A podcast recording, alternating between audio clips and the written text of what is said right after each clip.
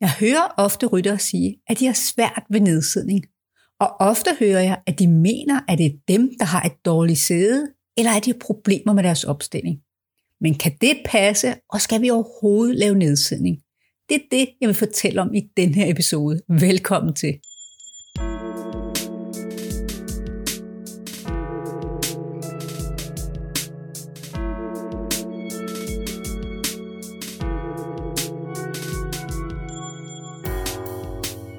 Mit navn er Christina Holmbæk fra Ridekunst med Lethed. Jeg underviser rytter i, hvorfor og hvordan de skal træne med logiske trin for trinøvelser, så deres heste lærer bevæge sig i både fysisk og mental balance for lette hjælpere. I min podcast giver jeg tips, tricks og inspiration og logiske forklaringer på sunde bevægelser og indlæring, som du kan bruge i din træning. Når vi har svært ved at lave nedsidning, så skyldes det normalt, at vores hest er ude af balance.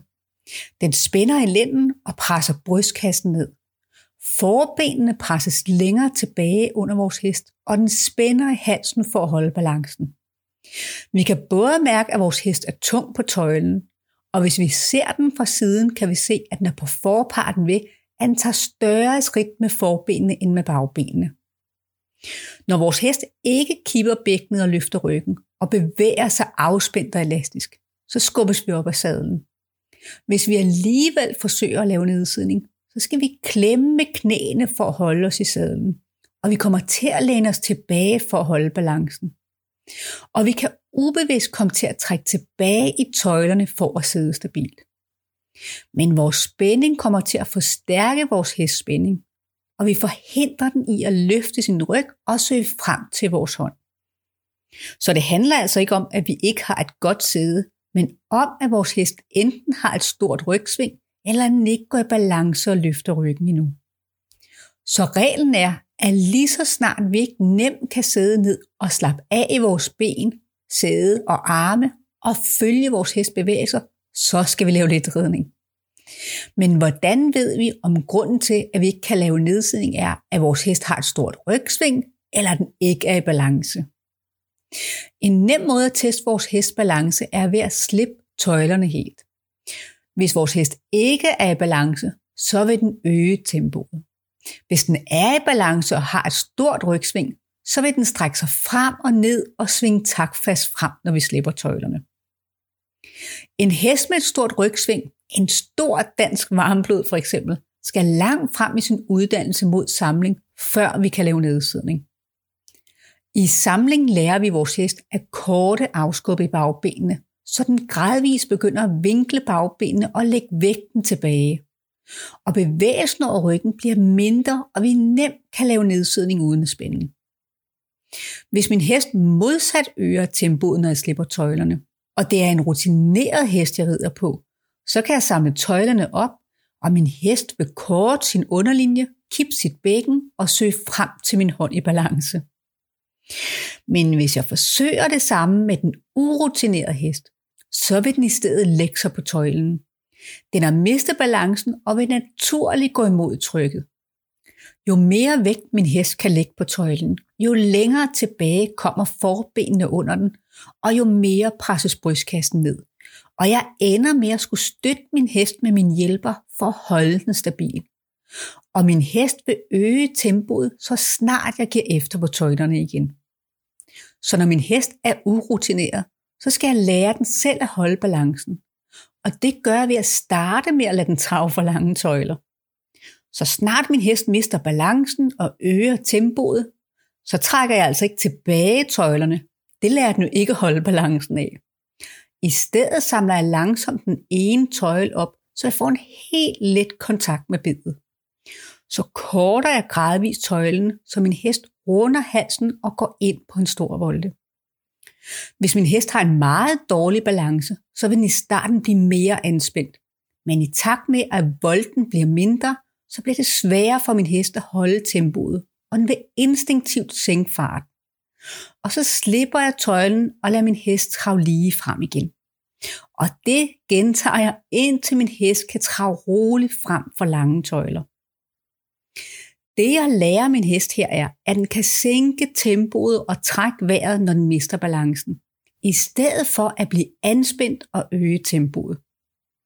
Så nu er jeg altså begyndt at lære min hest at give efter og sænke tempoet, når den mærker kontakten på tøjlen, i stedet for at støtte sig på den.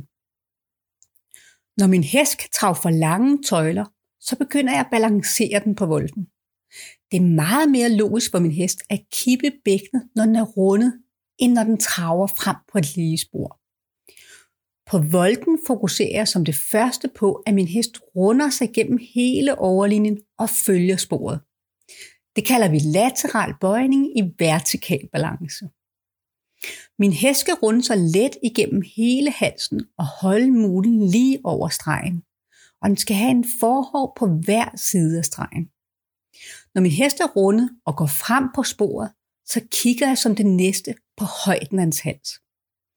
Målet er, at min hest strækker sig frem og ned og holder nakken på højde eller lidt lavere end mankebenet.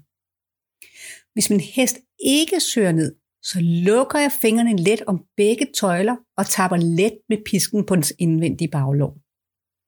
Når min hest ikke søger frem og ned, så er det et symptom på, at den stadig spænder i ryggen og mangler at løfte og svinge sit bagben frem under sig. Så derfor forsøger jeg ikke at få den til at søge ned ved at bruge tøjlerne, men ved at aktivere bagbenen. Når min hest følger volden og søger frem og ned, så giver jeg efter og giver min hest plads til at svinge frem på volden.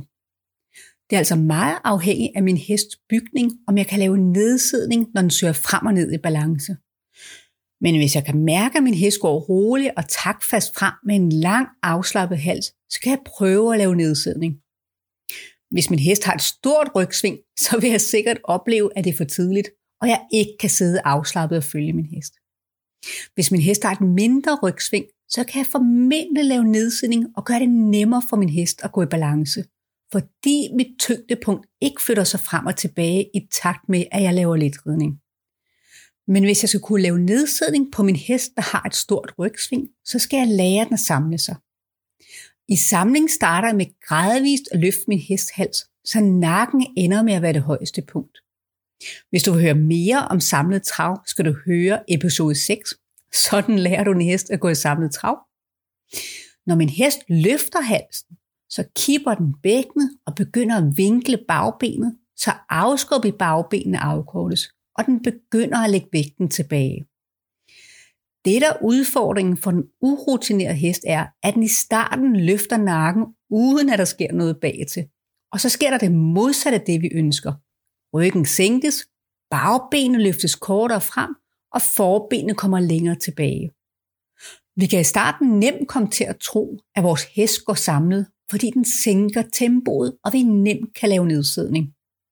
Og når vi kigger efter, så kan vi se, at vores hest har løftet halsen, men vi kan også se, at når korte kortet halsen og holder næsen langt foran lod, eller når krøllet halsen sammen og går bag ved lod.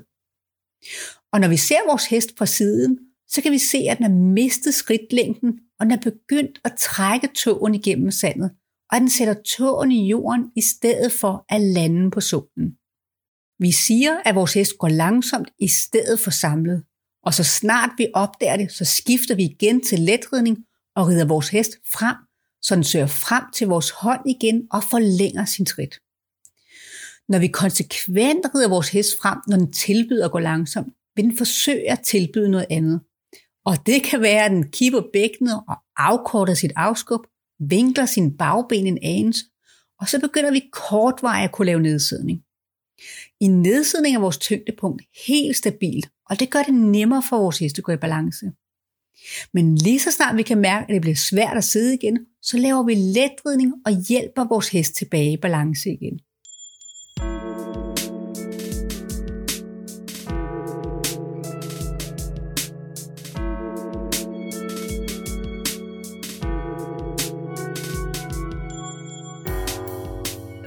Tusind tak, fordi du lyttede med. Valget om vi skal lave nedsidning eller vælge letridning handler altså om, vi fysisk kan sidde afslappet og følge vores hest. I nedsidning er vores tyngdepunkt stabilt, men vi skal kunne sidde afslappet og give vores hest plads til at løfte ryggen under os, og vi skal kunne slappe af i vores hænder, så vi ikke kommer til at holde balancen i tøjlerne. I letredning giver vi vores hest plads til at svinge med ryggen, også når den er i ubalance. Her kan vi nemmere holde balancen ved at læne os lidt frem, så vi stadig kan have en blød hånd og hjælpe vores hest tilbage i balance igen. Hvis du gerne vil støtte min podcast, så må du meget gerne dele den med andre, du tænker, der vil få glæde af den. Og for at få det nyeste fra mig, er du meget velkommen i min lukkede, men gratis Facebook-gruppe Ridekunst med lethed, trin for trin fra nemme grundøvelser til samling, eller se mere på min hjemmeside, ridekunstmedlethed.dk. Jeg har lagt alle link i shownoterne lige under den her episode. Tak igen for at høre med, og vi lyttes ved. Hej så længe.